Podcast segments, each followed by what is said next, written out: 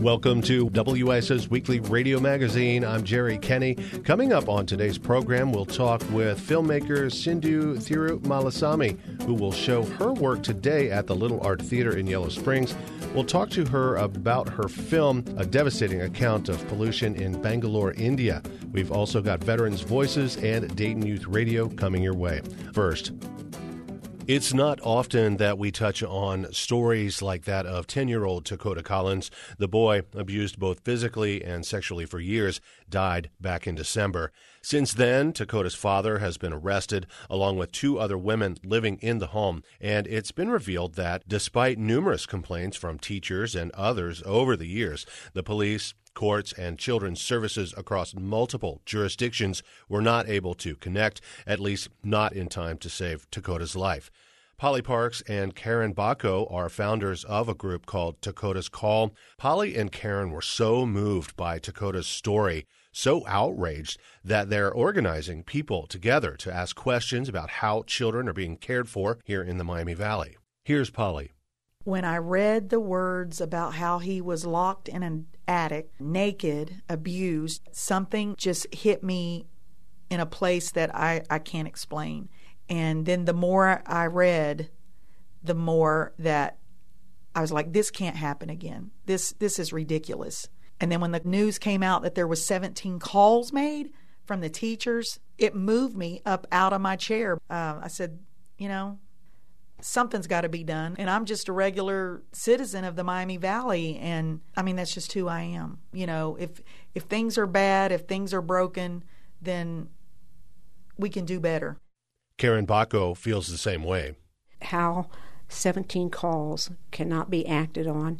We have questions about the way the system works, the lack of transparency, the lack of accountability, and those all contributed. And everyone in that process Everyone in that hierarchy has responsibility for this. You got children that, that are invisible, they're not they're not being looked after, they're falling through the cracks. We've got a major problem here and we've got to work together to make this better. No one person has all the answers, but together we can fight the fight and we can save children's lives.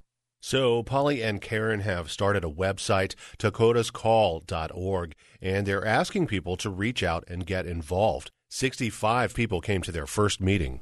Honestly, I thought maybe we would have 20. So, you know, three times the amount. I felt like that was very telltale of the people in the Miami Valley that this is something that's very concerning to them. What I got from that meeting is people are frustrated. They want answers. They're concerned. They're afraid. You know, what do we do now? 17 calls was made and this child is dead. Who do we turn to now? It's really struck me that teachers were the first ones who made those calls to child services and the police. But once Takoda's father decided to take him out of school to homeschool him, those complaints stopped. I wondered if Polly and Karen think changes in homeschooling laws need to be made. Now, I've got to do a disclosure here. We are not against homeschooling. I have friends that homeschool, very good parents and people that are homeschooling. You know, we live in America. Parents should be allowed to do what they need to do for their family and their children. But what we are against is just turning a blind eye to folks who have issues in their life, who are abusing their children. We're against the people who are using homeschooling yes. to cover their criminal behavior at the risk of the children. That's what we're against. Not homeschooling, but the use, the misuse of homeschooling. So, what is next for your group? We're taking it a step at a time. Both Polly and myself are just everyday citizens.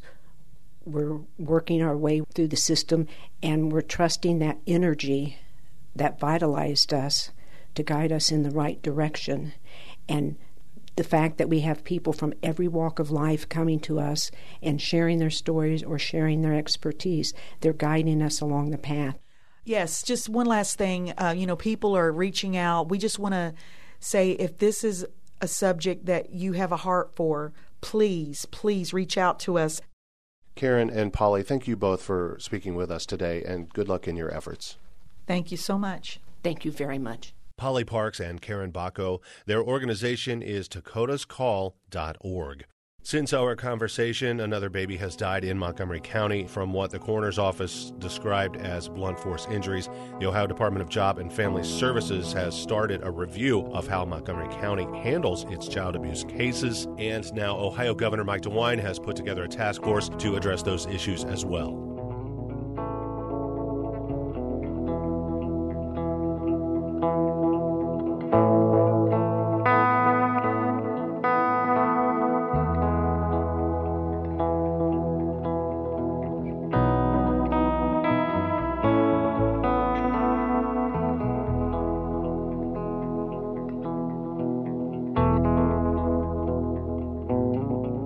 This is WYSO Weekend on 91.3 WYSO. I'm Jerry Kenny. Thanks for joining us. In the final days of the Vietnam War, people knew the end was near. 3,000 children were evacuated from South Vietnam and taken to the United States and other countries for adoption. Two and three babies were placed in boxes and watched by nurses Today on Veterans Voices, Air Force veteran Ray Snedeker of Centerville tells his fellow airman veteran Aaron Manley of Dayton about his role in Operation Baby Lift. What is one of the most significant events in your career? Uh, evacuating the Amerasian babies out of Vietnam at the at the closure of the war. At the last minute, President Ford made the decision we were going to fly in there and pick these babies up. Um, were children of American fathers and Vietnamese mothers. And the intent for the North Vietnamese was supposedly to kill all these mixed race babies.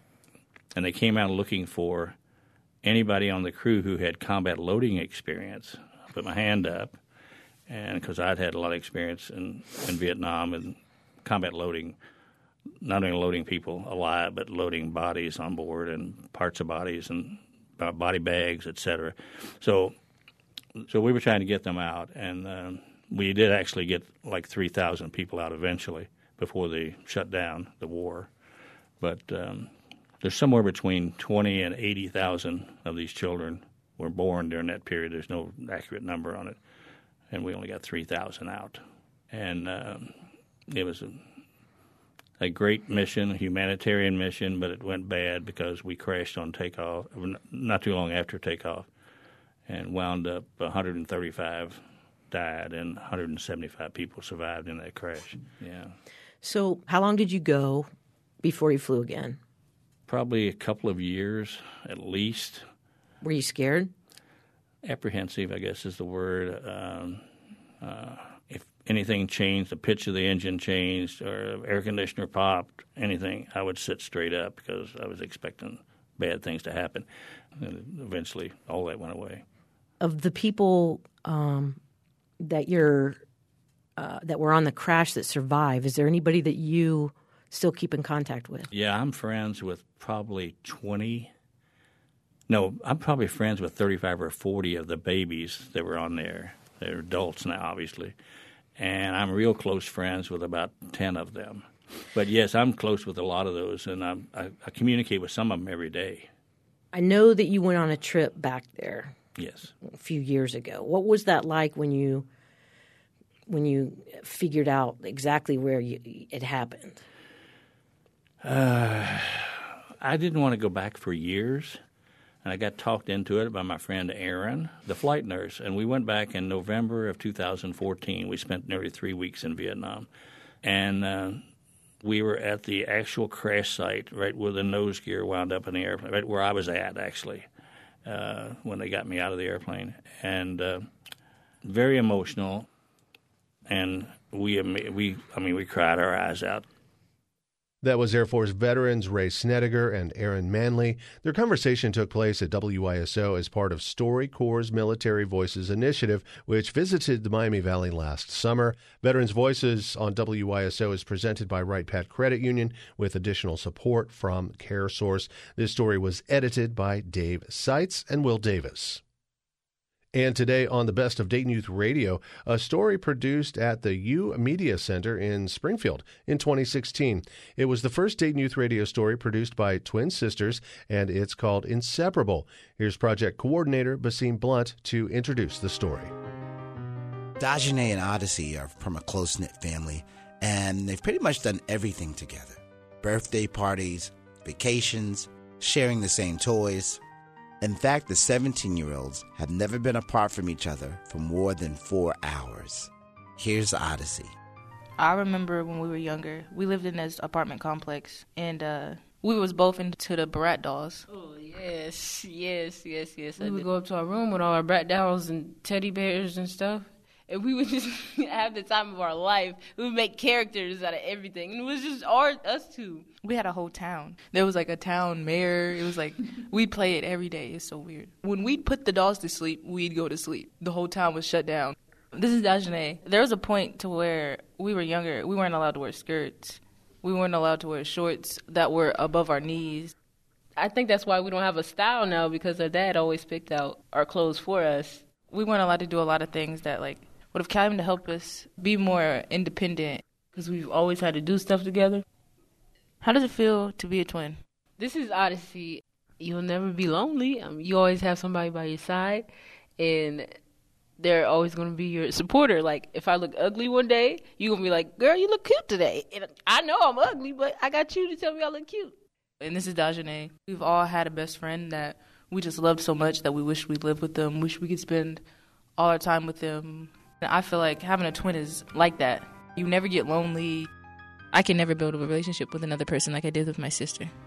It's like starting all over again with life. This is Odyssey. So I don't really know if I want to go to college. When I graduate, I plan on getting out of school, going home, laying down, and not getting up early anymore. That's what I plan on doing. And she's like certain. She's just yeah, I'm ready to go to college right now. I don't know. We've always been so close. We've always been together. I don't think I'll know what to do with myself. I would probably just lay down and cry with a buckets of ice cream in my face all the time. I'd probably force myself to find the interest to go to college with her and just be there for, just to be with her for no reason. This is Dajanay. And I try to motivate her, like, let's go, come to college, come to college, because I do not, I do not want to separate. I think about it and I worry more than you about life. I shouldn't because I'm too young. I should be being a teenager and making my mistakes. But I'm like, oh no, like, I low key feel like I'm willing to give up my dreams just to stay with my sister. But I can't do that because my sister ain't gonna make no money for me. She's not. And I'm not even putting her down. Vice versa. Same with her. She can't stay with me for the rest of my life because we can't make a family with each other. We can't ew, that's disgusting. Like, we can't produce money from each other. We just can't. We have to move on. This is like a relationship we're going to have to force. We're going to have to build the Great Wall in China in between us in order to, like, it's going to be so hard. Yeah, I think I'm going to survive. I'm not going to just stop living my life because my sister's gone. I mean, I'll lose half of my life, but I'll still, I'll still live. I'm probably gonna have broke down job flipping burgers, but you know. For Dayton Youth Radio, this is Dajanay and Odyssey. Oh.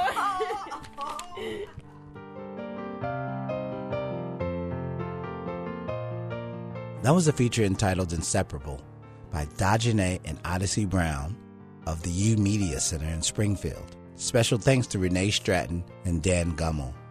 To hear more stories from this series, visit WYSO.org. For Dayton Youth Radio, this is Project Coordinator Basim Blunt. This story originally aired in 2016. Dayton Youth Radio is created at the Eichelberger Center for Community Voices at WYSO. We've got more of the program coming your way.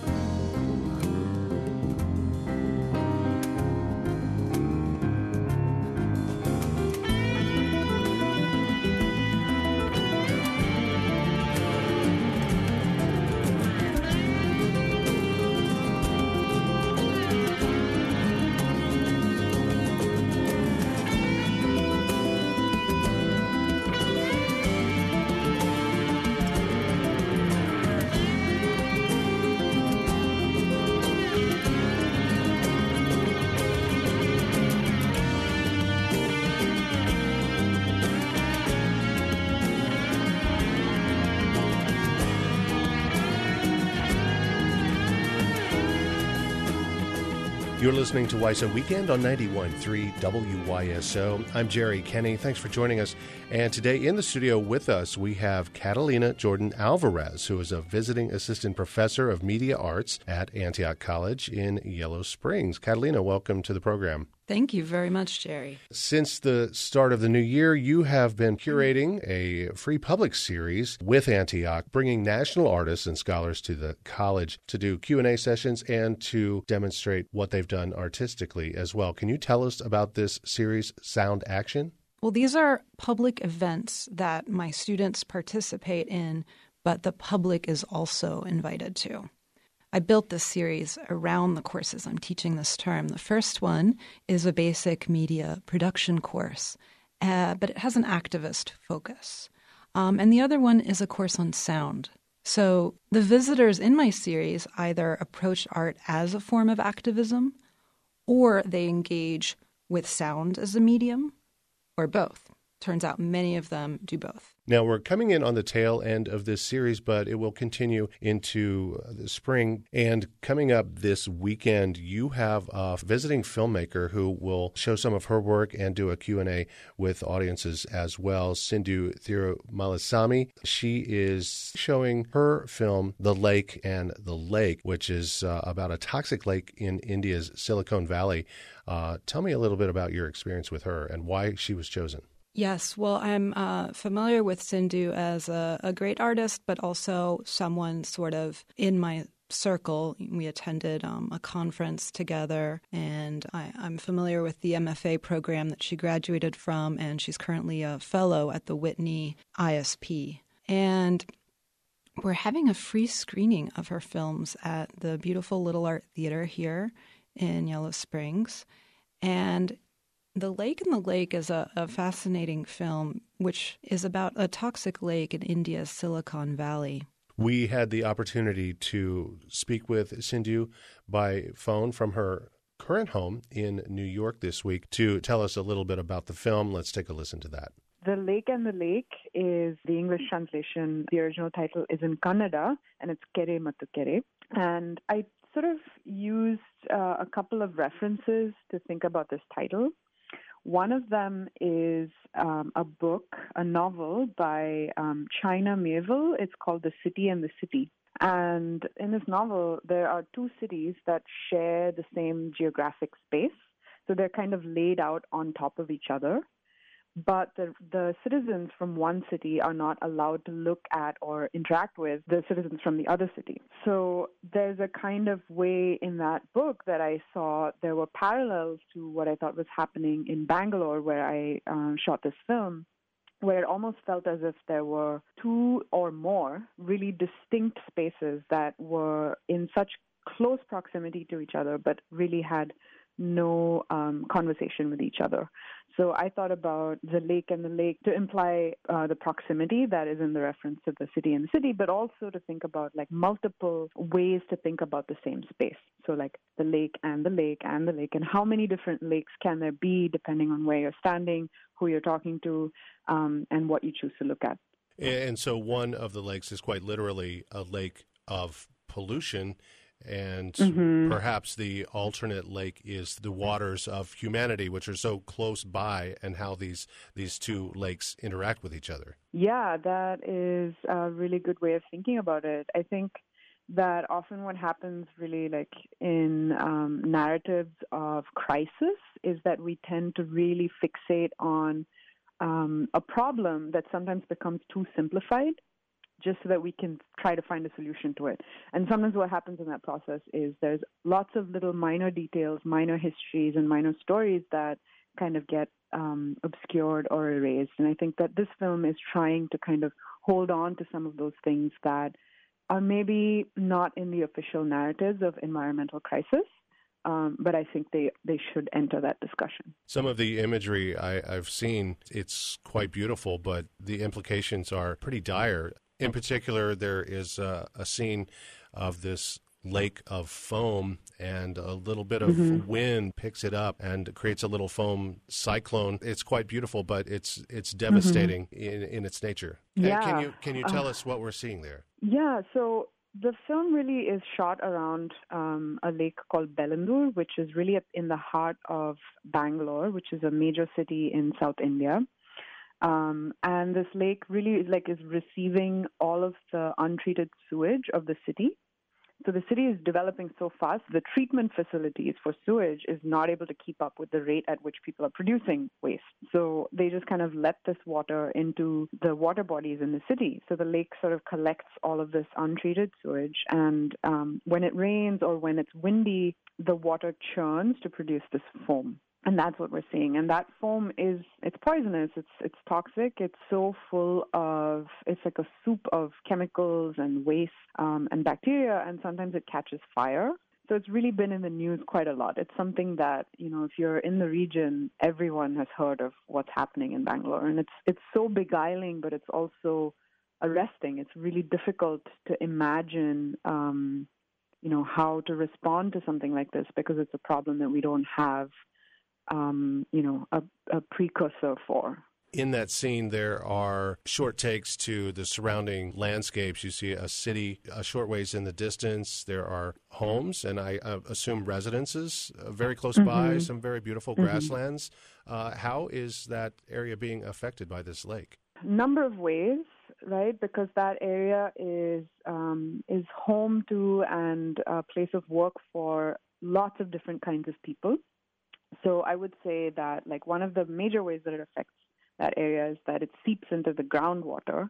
So that water isn't just blowing in the air um, in these bubbles, but it's also seeping into the groundwater that the city then taps into. It like is causing skin problems for people when it kind of is flying around. If it lands on their skin, people are um, reporting a lot of breathing difficulties. And for people who work, um, you know, in the immediate vicinity of the lake, if not in the lake, as you'll see in the film, this has far more consequences than, say, someone who lives uh, a little bit further away in a building that's you know air conditioned and sealed off. Pollution is obviously a worldwide issue, but how is it being addressed in Bangalore, India? And Bangalore is, I think, described as India's Silicon Valley. Yeah, it's a name that I think people um, take with some amount of pride um, and I hope a little bit of irony. Um, but, but yeah, it's Bangalore has been described, you know, in, in numerous reports as one of the most unlivable cities. It's described as one of the most congested cities in India, the, the city with the worst traffic, and I think that has a lot to do with the rate at which it's developed. Mm. So I think a lot of there's obviously a range of responses to the problem of pollution. Maybe what I am sort of nudging towards in this film is to think about pollution and waste as intrinsic to development as opposed to something that we can just kind of, you know, deal with as a separate problem. I think one of the main things that I learned in this film is that it's really impossible to think about observation as a as a one-way street. Sometimes people go into the go into film a space, film somebody, film something, and they think that they're pointing their camera at something, and um, they are the ones who are looking at something that's unfolding in front of them. I think being around this lake, especially those moments where the foam is really flying back at me, I really had to contend with this idea that observation isn't a one way thing, right? Like I'm there present in the midst of what's unfolding, and what's unfolding influences my presence as much as I'm trying to frame it and construct meaning. So I think by the end of the project, uh, as I was editing, I really wanted to convey the sense of the nauseousness and the kind of disorientation that I was having because of the gases that were constantly in the air and the and the sense of lostness around this place that's constantly being landscaped and changed and new boundaries are appearing and disappearing and homes are appearing and disappearing. So I think I wanted to try to convey that sense of disorientation and displacement that I that I felt um, and that I couldn't have imagined before I went there. And you mentioned your mission with the film, but is there a, is there a public cry about this? Yeah, there, I would say there's a huge uh, response to this problem in particular because it's so spectacular and it's so sort of bewildering that it really has stimulated a lot of people into action. I will also say that the problem feels very urgent to a certain certain groups of people in the city, and the and that the politicians often use it as a point, as an electoral point to campaign with. Mm-hmm. But it's been close to a decade since there was foam in this particular lake, and the foam isn't only isolated to this lake. It's it shows up in different places in the region, and it's still showing up. So it's not like the problem has been solved. It's something that you know keeps getting pushed and deferred and used in a number of ways for people's agendas. Sindhu, thank you so much for your time today, and we look forward to seeing you in Yellow Springs. Thank you so much, Jerry. I'm excited to be there. That was Sindhu Thirumalasamy, a filmmaker who will be visiting Antioch College this week for showing of several of her films and a Q&A. My guest in studio this morning is Catalina Jordan Alvarez, a visiting assistant professor of media arts with Antioch College. Catalina curated the free public series with Antioch. The series intersects sonic arts and activism. And Catalina, this film is beautifully made, but the context within, as we spoke about with Sindhu, is pretty tragic. Yeah, the issue of toxic treatment of our environment and and also, you know, ignoring the lower classes of society, I think is something that the film deals with, which is really fascinating. Let's let people know how they can attend the showing and get more information uh, about the following Q&A as well. Yeah. So the screening is completely free and open to the public at the Little Art Theater this Sunday, March 8th, 1 p.m. Um, and the very next day, actually, there is a master class on Antioch College's campus at 2:30 Monday, March 9th. And people who are interested in coming can view the course. She's going to be working a little bit more closely with my students, but the public is actually invited to watch. And if you'd like more information on that, you can go to Antioch College slash arts dash series. But the class will be in the cinema room of the Arts and Sciences building, room 219. We've been speaking with Catalina Jordan Alvarez, visiting assistant professor of media arts at Antioch College. And Catalina, thanks so much for coming in to talk about this series that the college is offering. Thank you so much, Jerry. It's been a pleasure.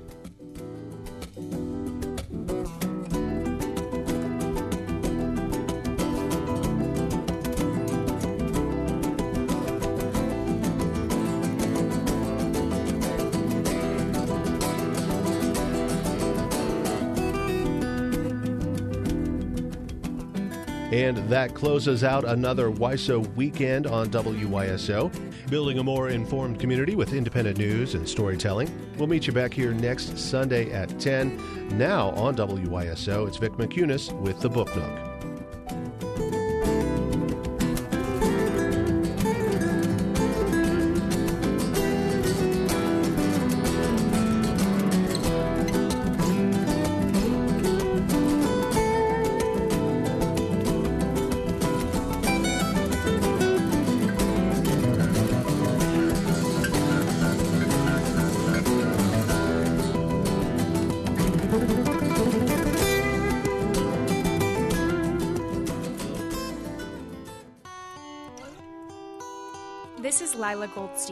Reporter, producer, and new voice at WYSO.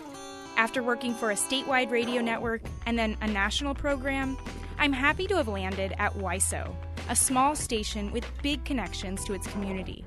Listener support is more important than ever now that we're independent. So, is your membership current? You can renew today at our website. Thank you. The 2020 election season is here. With the final slate of candidates being decided, it's more important than ever to keep up. One easy way to do that listen to NPR's Morning Edition on Alexa. You get the whole episode, the ongoing election coverage, interviews with the candidates, from the start on your schedule, weekdays from 7 to 3.